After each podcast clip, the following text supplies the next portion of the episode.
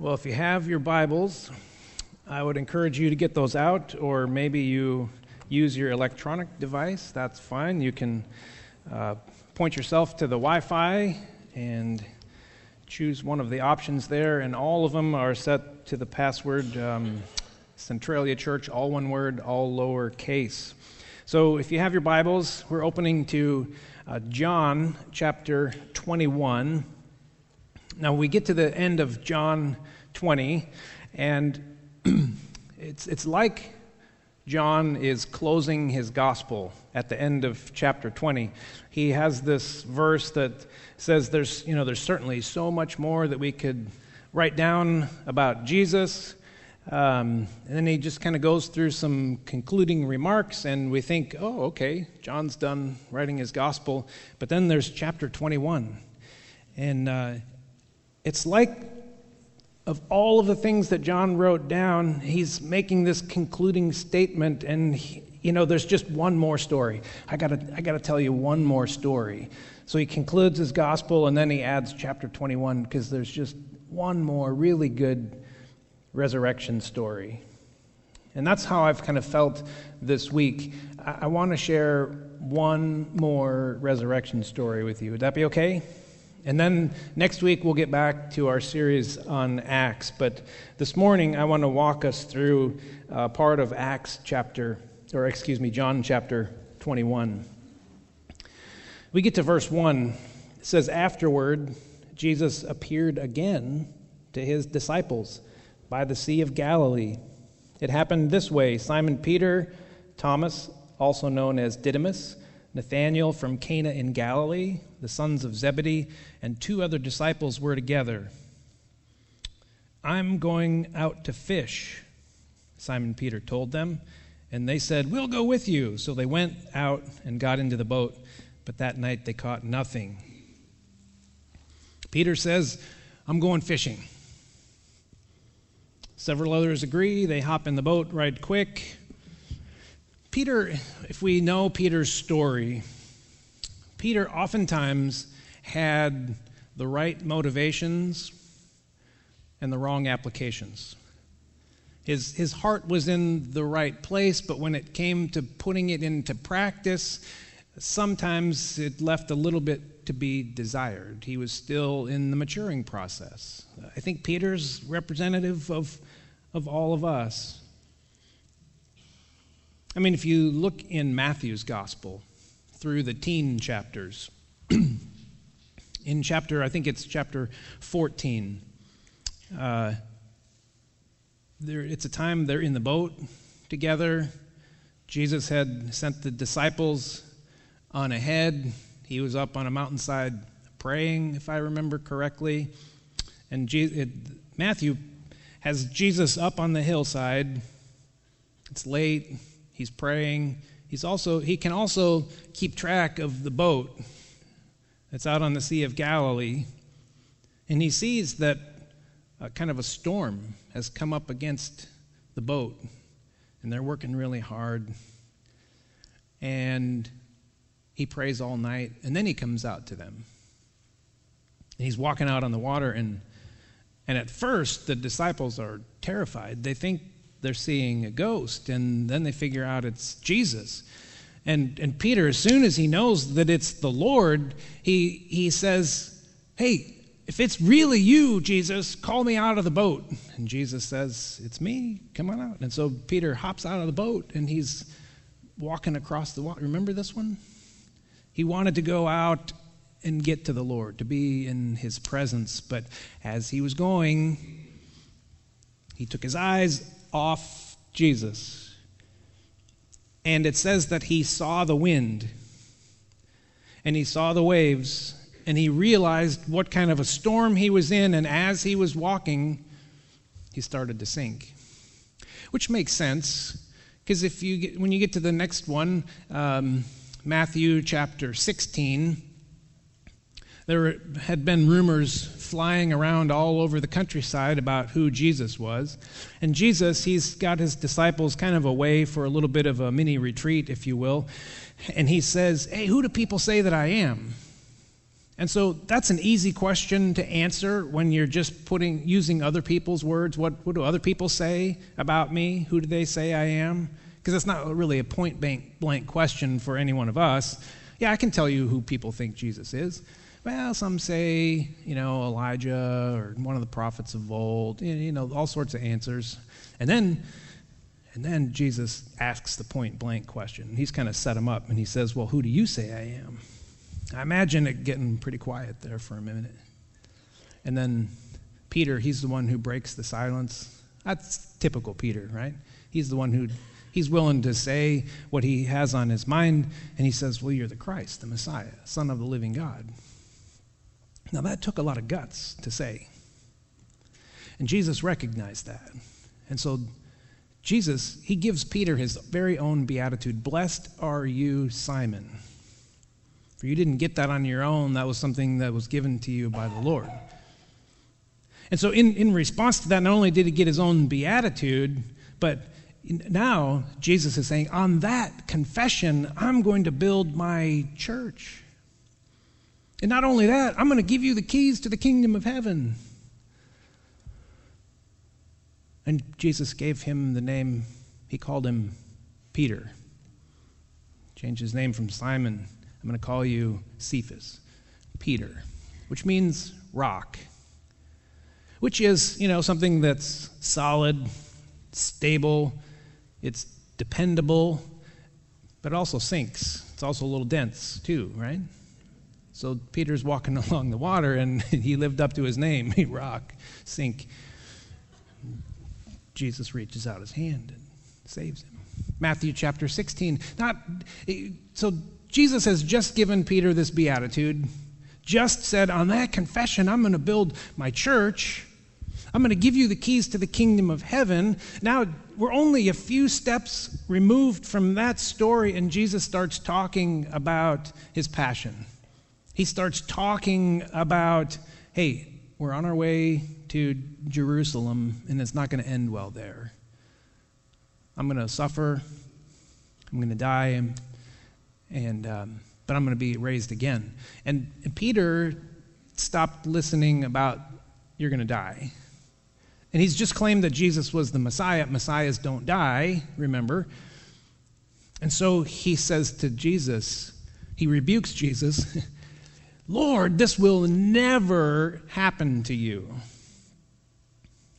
Right motivation, heart's in the right place, probably, but doesn't yet know how to apply that.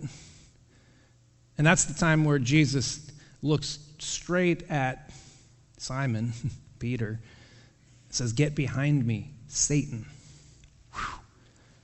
Well, you know, Peter kind of goes back and forth on this journey between right motivations, wrong applications. Matthew 17. Flip over to the next chapter. And Jesus takes a few of the disciples up on the mountain. We call it the story of the, the, the transfiguration, where Jesus' glory is on display for these three. And Matthew tells us that, that he was joined by Elijah and Moses. And Peter is so in the moment, he wants to, he wants to hang on to that. He wants to remember that. He wants to memorialize it. He wants to do what people do. And so, you know, I, I think that he was trying to do the right thing, but what comes out of his mouth is, hey, I'm going to build three shelters for us, for you, so we can just sit here in this moment. And that wasn't what Jesus was going after at that point. And there was another time Jesus was, um, they, they were talking about forgiveness. And Peter thinks he's got the right answer.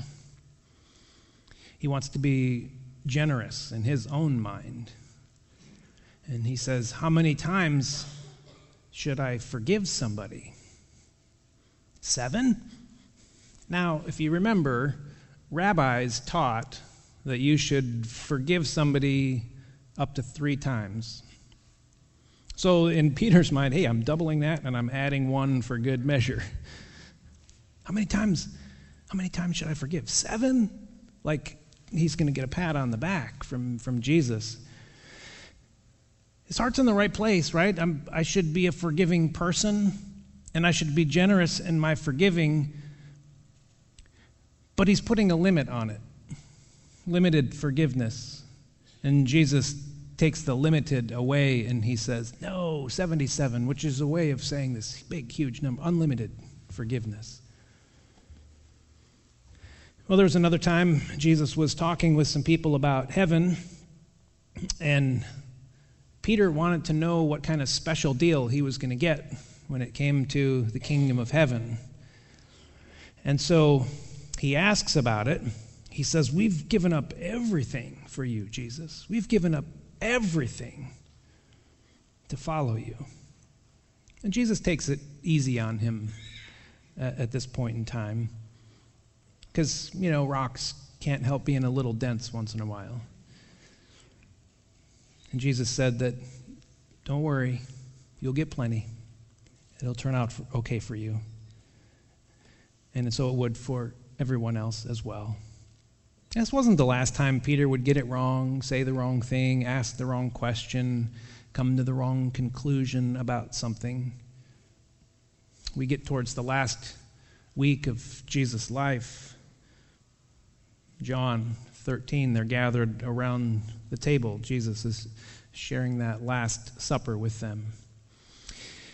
And at one point during that evening, Jesus gets out the wash basin and a towel. And he starts washing the disciples' feet. He's giving them a picture of what it looks like to be a servant leader. Peter resists at first. No. No. You can't do this for us. And Jesus insists. This is what it means to serve other people. I must do this. So then, in that moment, Peter comes up with, Well, then wash my head and the rest of me too, you know? And his heart's kind of in the right place. Like, I'm going to go all in for you, Jesus. But in practical application, he's just a little off. You been there? Same meal. Jesus is telling him, I'm about ready to leave you. Of course, Peter wants to know, hey, I'm, I'm going to go with you. Jesus says, Where I'm going, you can't go. Peter says, I'm going to go with you. I will follow you anywhere. I will give up my life for you. Jesus says, Be careful. Because before the night is over, you will deny me three times before the rooster crows. Exuberant, enthusiastic, I'm here for you, Jesus. I would die for you. You would say his heart's probably in the right place, yes? But the way the story turns out, and Jesus knows that when it comes to practical application, Peter, you're going to fail on that one. So Jesus is arrested. They lead him off, high priest's house. Peter follows along, goes into that courtyard, and there's a fire, charcoal fire. People are kind of huddled around it. The cool air of the night, they're trying to warm themselves. You know how it is around campfires. Campfires are great places, aren't they?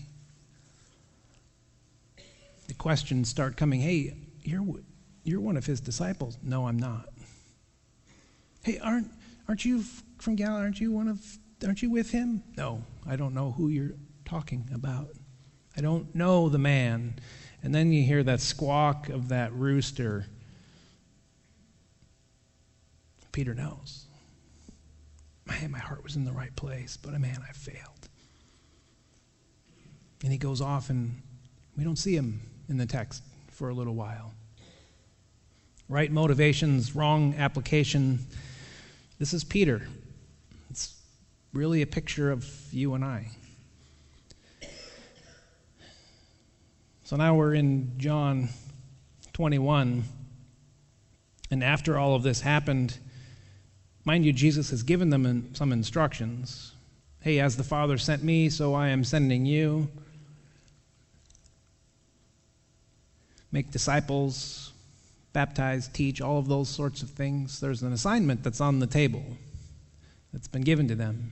And here we are in Galilee, and Peter says, I'm going fishing. Were they overwhelmed? Were they numb, emotionally overloaded, cautiously optimistic? Maybe, I don't know. A bit confused? Probably. They didn't know how to go about this new task, this assignment that Jesus had, had given them. And now he's gone and here and made appearances and just in a daze. I, I was, I liked Mark Twain and I came across this quote that I thought was appropriate. Mark Twain says, You can't depend on your eyes when your imagination is out of focus. And if I could, if I could paraphrase Mr. Twain just a little bit for us, I would say that you can't depend on your eyes when your faith is out of focus. Meaning, when you're overwhelmed, when you're confused, when you're numb, when you're emotionally bankrupt in the moment, you can't depend on what you see because what you are going to focus on is what you think you need in the moment. And so, what Jesus has said about you, what assignment Jesus has given you, the things that he has called you to, kind of get blurry and they're out on the edges because, in the moment when, when your faith is out of focus, when you feel like you're shaken and overwhelmed and dazed and confused, your eyes don't tend to look at the right thing. So, there they are out in the boat. What do you do when you don't know what to do? Well, you go fishing. I kind of like that. Maybe they're just trying to clear their heads. Maybe they're going back to what they know. They've got families to feed. This would be the sensible thing to do is to pick up the career where you left it off and hey, I know I can make money at this. I I know fishing. I know the sea. I got to put food on the table for my family. Didn't go so well for them. We're told they caught nothing. In fact, I was looking through the Gospels this week, and this is just a point of trivia for you. At some point, I just thought it was rather interesting, but uh, we know that many of the disciples were fishermen, right? That's a given. But did you realize that in all of the Gospels, and I think that I'm correct in this, in all of the Gospels, the disciples don't catch a single fish without the help of Jesus? Now, obviously, they had made a career of it, and so we assume that they had caught fish, but we don't have any record of them catching anything. They do a lot of fishing, but zero catching. And that's not a good day for a fisherman. It's kind of embarrassing. You Get skunked like that and all. So we get to verse 4 now. Early in the morning, Jesus stood on the shore but the disciples did not realize that it was Jesus, and he called out to them, Friends, haven't you any fish? No, they answered. You love it when people state the obvious to you? Jesus knows they don't have any fish. They know they've got nothing for a night's worth of work. The professionals Maybe they're a little rusty. They had, hadn't been at it for a little bit of time. Give them a little pass on that. But they know for a fact they don't have any fish in the boat. And now there's some chap on the shore saying, Hey, haven't you any fish? Hmm. People state the obvious a lot, don't they? I put this little thing on Facebook earlier this week times people have stated the obvious to you because it just struck me as kind of odd that Jesus points out that points out the obvious to them here. I, I, I, I saw a sign recently that said, Caution, water on the road during rain. Man, I needed a sign for that, right? Another one, another sign I saw it says, "If the door does not open, do not enter." It, you'll love this one. I saw a bottle, you, you know, a twist cap bottle.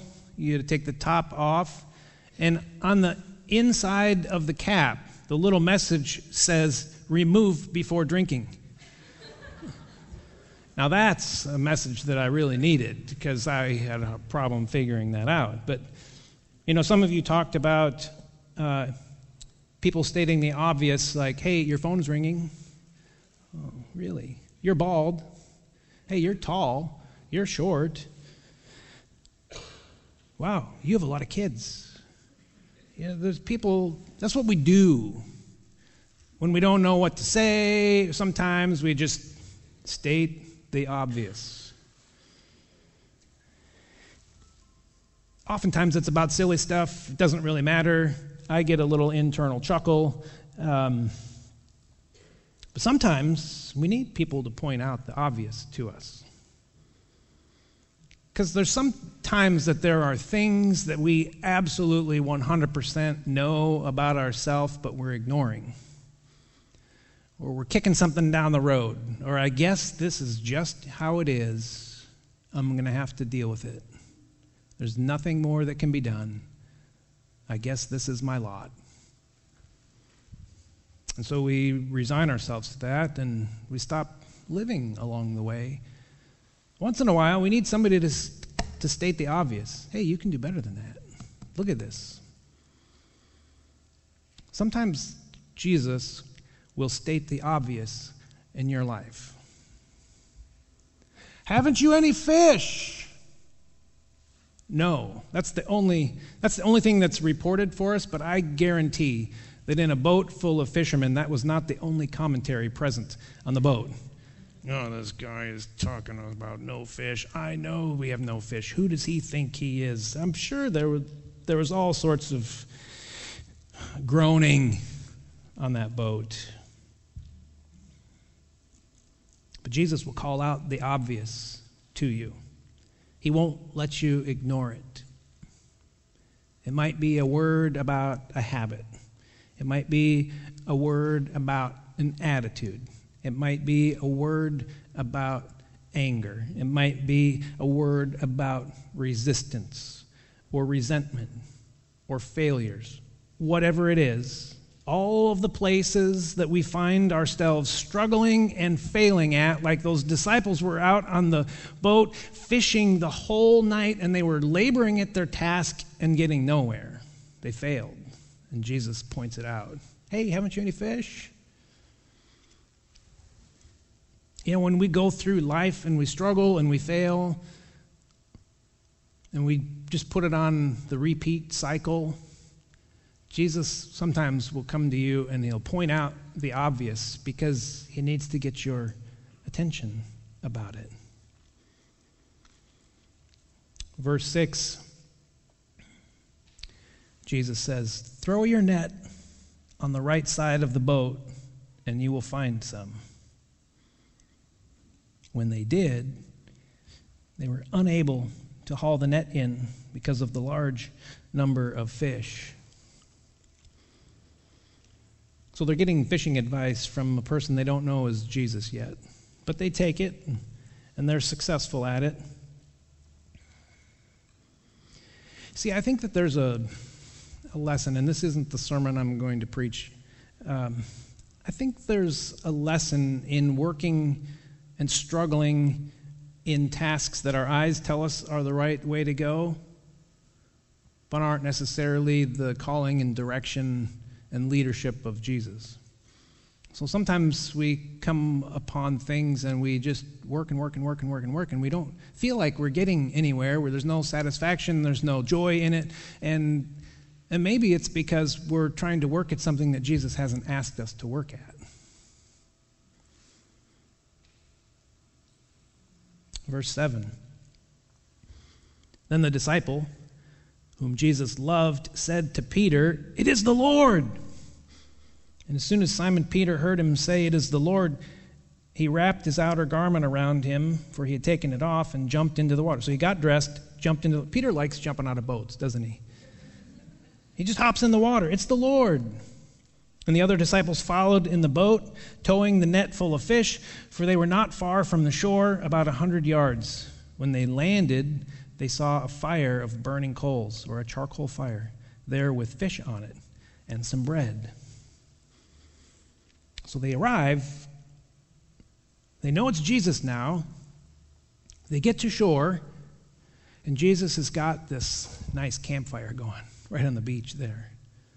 And he's got fish cooking on it. You know, there's no better fish. I mean, the quicker you get the fish out of the water and onto the fire, the better it tastes.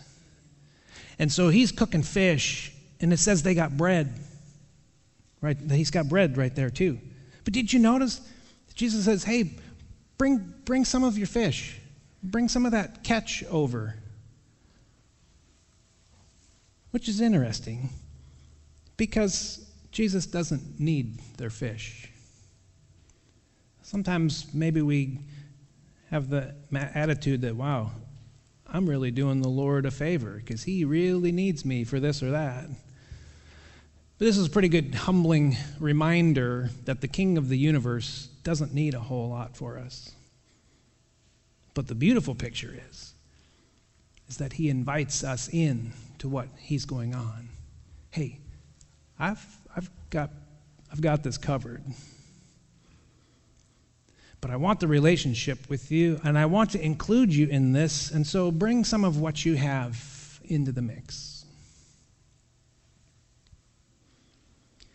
And then we get to this, um, it may be one of the most beautiful yet intense exchanges in all of the Bible in, in verse 15. When they had finished eating, Jesus said to Simon Peter, Simon, son of John, do you love me more than these? So think about this. Jesus has he has set the stage for this exchange that he's going to have with, with Peter. Now, Peter was exuberant. He hopped out of the boat to swim to, to see Jesus. I think part of him longed to be with Jesus. I think another part of him was dreading the first one on one chat that they would have. Because so far in the resurrection appearances, uh, it's been kind of in a, a group forum. There's safety in numbers. Like, Jesus is here, we're all here, and so I can have this communication and conversation, and Jesus probably is not going to call me out personally on my failure. But Jesus has this all ready to go. I, I was at Starbucks recently, and um, I was talking with uh, Lewis County um, Under Sheriff Wes Rethwill, and he was uh, getting ready to have what he called a high speed conversation with someone, which meant that it was going to be serious, probably going to be a little bit intense. And uh, I just thought, hey, man, I, got to write that one down. I'm going to quote you on that sometime. And Jesus is about ready to have a high speed conversation with Peter. And did you notice how John is really careful to tell us that it was a charcoal fire? I mean, if you, when you think of a charcoal fire, uh, I think that um, this was something that would trigger something in Peter. Remember chapter 18, high priest's courtyard? John specifically said there was a charcoal fire, that they were gathered around warming themselves. Now there's a charcoal fire just a few days later. Now they're gathered around this charcoal fire on the beach different scenario. But you know, there's something about fire. It gets it gets your sense in, it gets all your senses because you can see it, the glow of the coals. You hear it. There's the crackle and the pop. And you smell it. You can smell a campfire, can't you? The smoke. You can feel it because it gives you that warmth.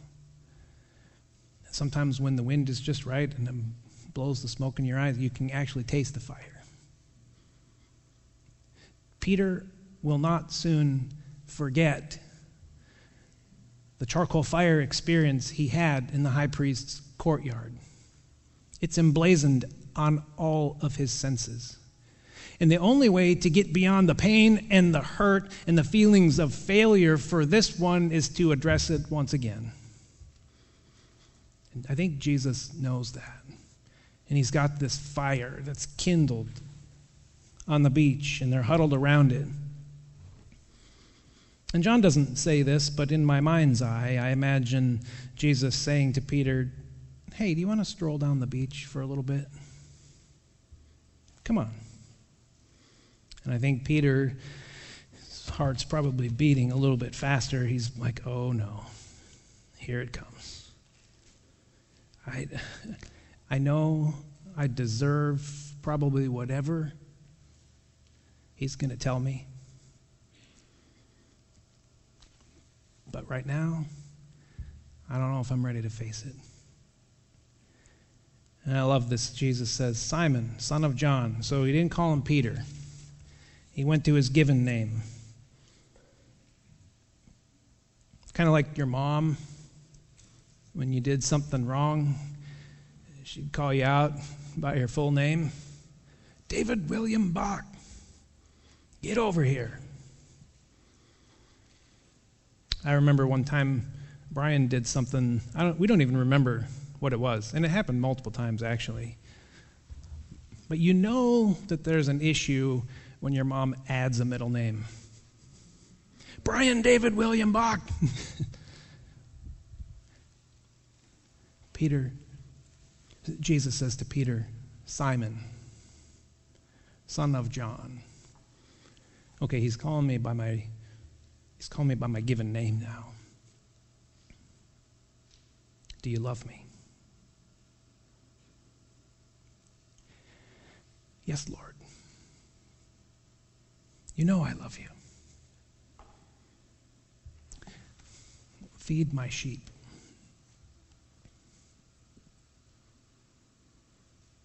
Simon, son of John,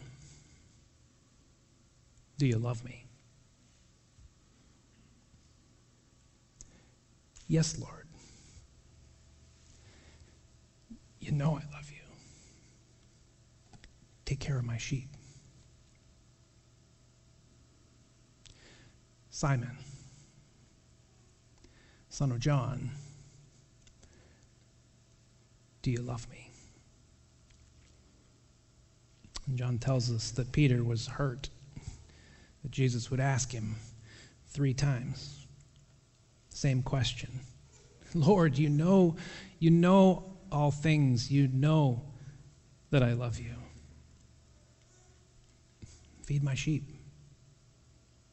Three times, Jesus asks him on the shores of the Sea of Galilee.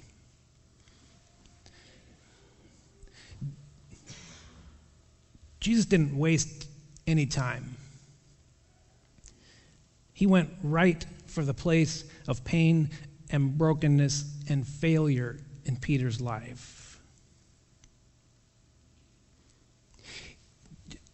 Jesus didn't hesitate to touch the place of Peter's woundedness. And I got to tell you, friends, Jesus touches your wounds. Not, not to cause you pain, but to heal you. Jesus will touch your wounds, the places of brokenness and failure and confusion, the places where you feel overwhelmed. He'll touch all of those wounds, not to inflict more pain, but to set you free from it to heal those wounds. There, there's, a, there's a term, there's a technical term for this in medicine. It's called debriding a wound. See, when, when a wound is in the process of healing, it'll often be filled with, with old, dying, dead tissue or infections and bacteria, all, all sorts of things that prevent a wound from healing properly. And all of this unhealthy tissue that's in the way inhibits the growth of healthy tissue. And it, it makes wounds susceptible to more infection. And so the doctor needs to remove this unhealthy tissue. He needs to remove the dead tissue by scraping it away in some fashion. And if you've ever picked a scab off a wound, you know that oftentimes it causes bleeding. And the bleeding is actually something that's helpful and healthy in healing a wound. You see, when you do that, when you debride a wound,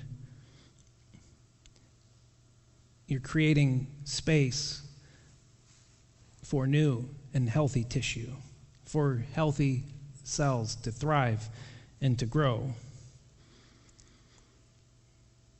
And Jesus has this conversation with Peter on the beach, and he's doing the exact same thing.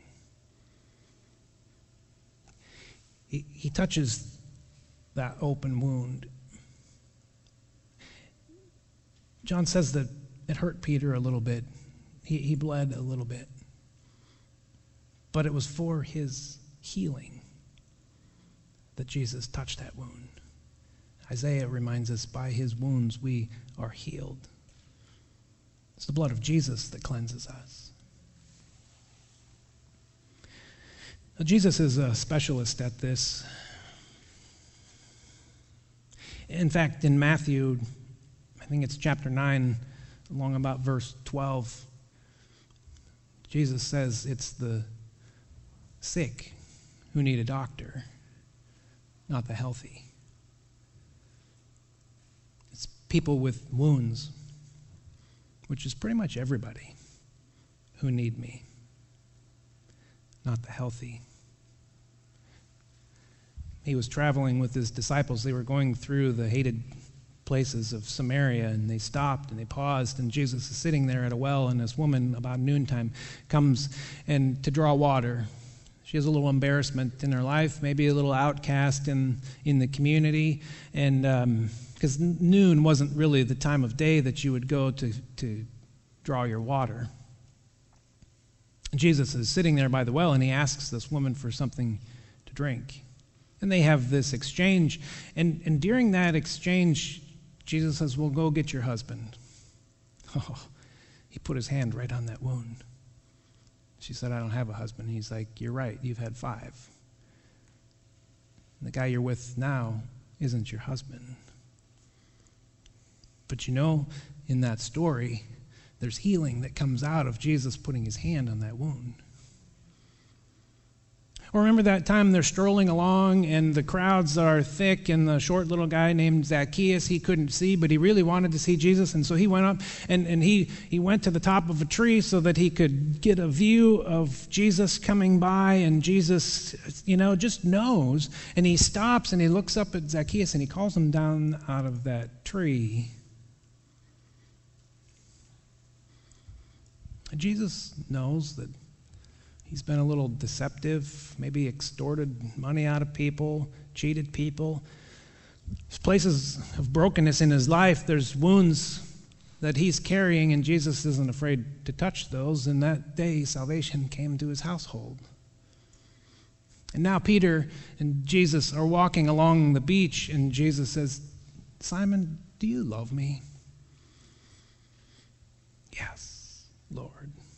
You know you know I love you. Peter, Peter needed that moment.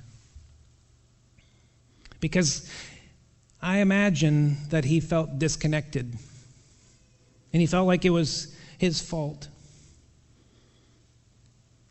And he's restored. But I think even into his future, there's something that we humans are famous for, and it's called carrying guilt. And there's an adversary that's out there that loves nothing more than to remind us of all of the places that we've failed. And Satan will keep just poking at us, reminding us of all of those places that we just blew it. And we just begin to feel like, oh, it's heavier and heavier. That song we sang earlier, I think these are things that Peter had going through his mind. He recognized that he loved inadequately. When push came to shove, he just fell over. Who am I that the highest king would welcome me? Who is this person, Jesus, that he would want anything to do with me now? I was lost, but he's, he brought me in. I was out wandering around, not knowing what was next. I just am going to go back fishing because that's what I know. Jesus sought me out. He was the one on the beach. He's the one who called out to me. He's the one, as we were gathered around that fire, said, Hey, Peter, let's have a little chat about this. Do you love me?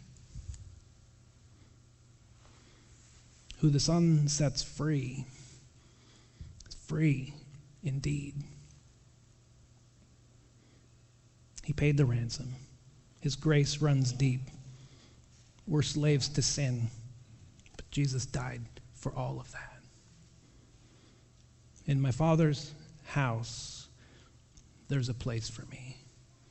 I imagine Peter didn't feel like there was a place for him any longer. Like, how can you turn your back on Jesus, who died for all of our junk and still imagine that He's going to prepare a place for me. But Jesus reminded him, I set you free from all of that. And in Jesus' words of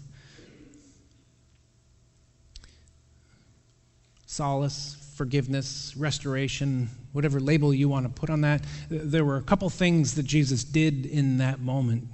He welcomed Peter into the community of faith. You're, you're part of the family, Peter. He spoke words of belonging. It's important to feel like you have a place of belonging. There's a place in my Father's house, there's a place in my family for you. In the moments where Peter might have struggled with believing that or not, he needed Jesus to have this conversation. He needed Jesus to touch that wound and do that healing work in his life so that he could feel like he had a place to belong. And did you notice that when, when Jesus said, Simon, do you love me? And he says, Yes. You know I love you, Lord. Jesus didn't just pat him on the back and say, Well, you know, it's all right. Everything will, everything will be okay. No, Jesus gave him a job to do. Feed my lambs, feed my sheep, take care of my flock. And back in John chapter 10, he had taught them that he was the, the good shepherd. And now he's sending them out to do, to do the same things that the Father sent him to do.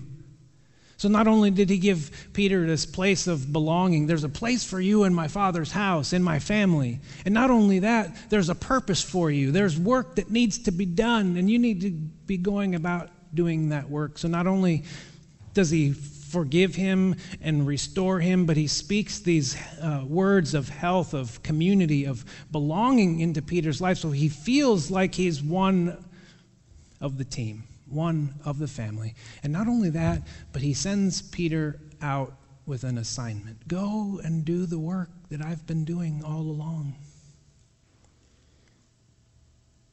And Jesus offers these things to you and I. All of the places where we have blown it, loved inadequately, failed miserably, Jesus touches those wounds and he speaks these words of forgiveness. He speaks these words of healing and restoration. He reminds you that you belong, even when you fail. Even when you fail. Because grace starts in that moment. And He gives you a job to do. He sends you off with a sense of purpose. That there's value in who you are and what He wants you to go about doing.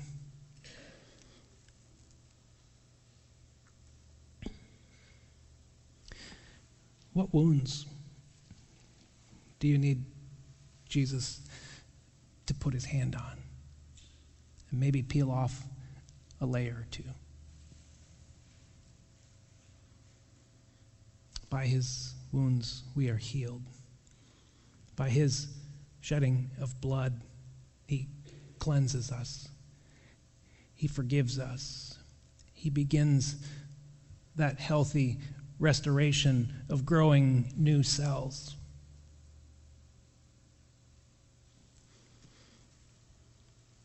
See, grace that he extended to Peter, it leaves, it, um, it leads to new beginnings.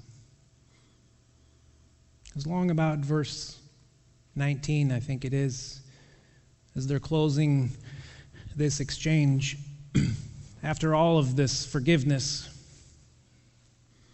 embrace, Jesus says, Follow me. I'm still going out ahead of you. Follow me. Remember what the first call of Jesus was in the Gospel of John? Follow me.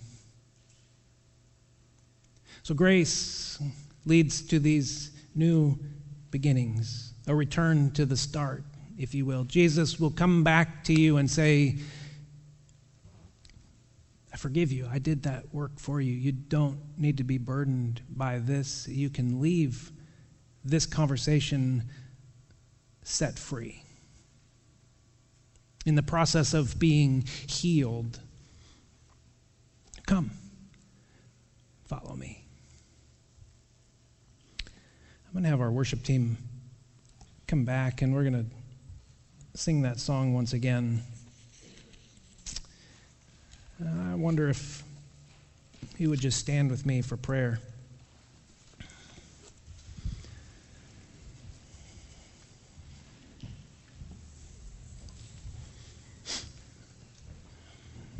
Everybody, I shouldn't say, I don't want to generalize everybody but I think he wouldn't be wrong if I said everybody has places that we would put in the category of wound. Some hurt, some brokenness, some failure, some inadequacy, something that you've just been carrying for a long time. And maybe you've been carrying it so long that you just feel like it's part of life. And I'm just resigned to carrying it. And then Jesus shows up on the shore, and you're in the boat of life trying to fish and go after it. And he says, Haven't you any fish? He points out the obvious. And then he wants to have a conversation about it.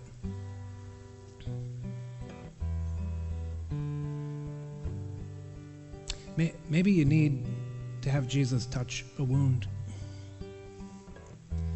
and do some of that healing work in your life. Maybe that's this morning. So I'm going to pray, and if you just feel like you need to take something to Jesus or let Him touch a wound and begin the healing process, feel free to come to the front. These altars are a wonderful place just to pause, be quiet before the Lord, talk to Him, listen to Him. Wounds are touched in these places. So if that's you, I just invite you to slip out from where you are and make your way forward, kneel down before the Lord. Let's pray. And you can come.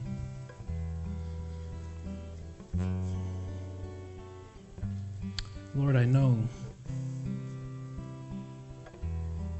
I just sense it in my heart that there's wounds here that need to be dealt with.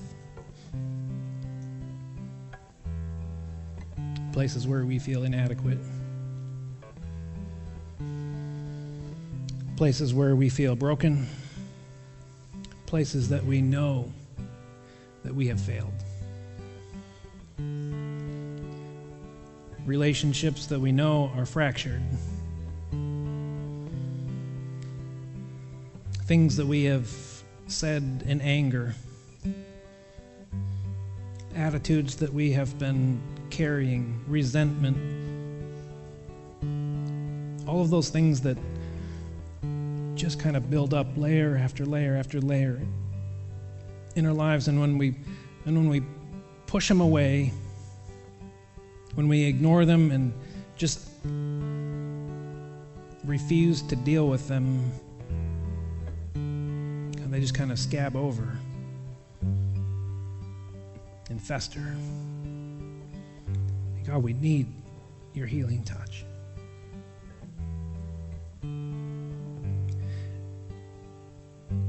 And we know that when you touch our wounds, it, it hurts a little bit. But you're not doing it to cause us pain, you're doing it to heal us.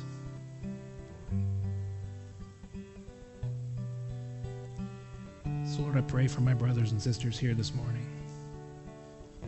Would you do that healing, cleansing work in their lives? We thank you that your blood covers over everything.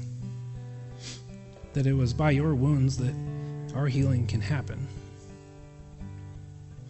We thank you for the forgiveness that is available.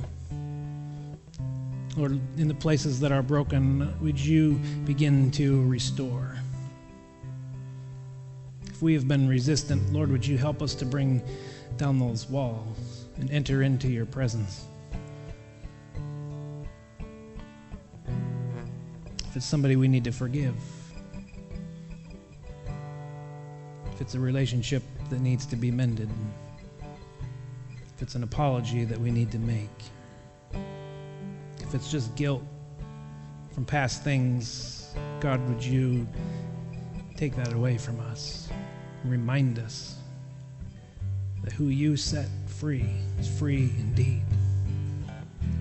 We no longer have to live as a prisoner to our past, but we can live for the glory of your future. Lord, remind us of all of these things as we sing. We love you and I'm so grateful that you seek us out to do this healing work. In Jesus' name we pray.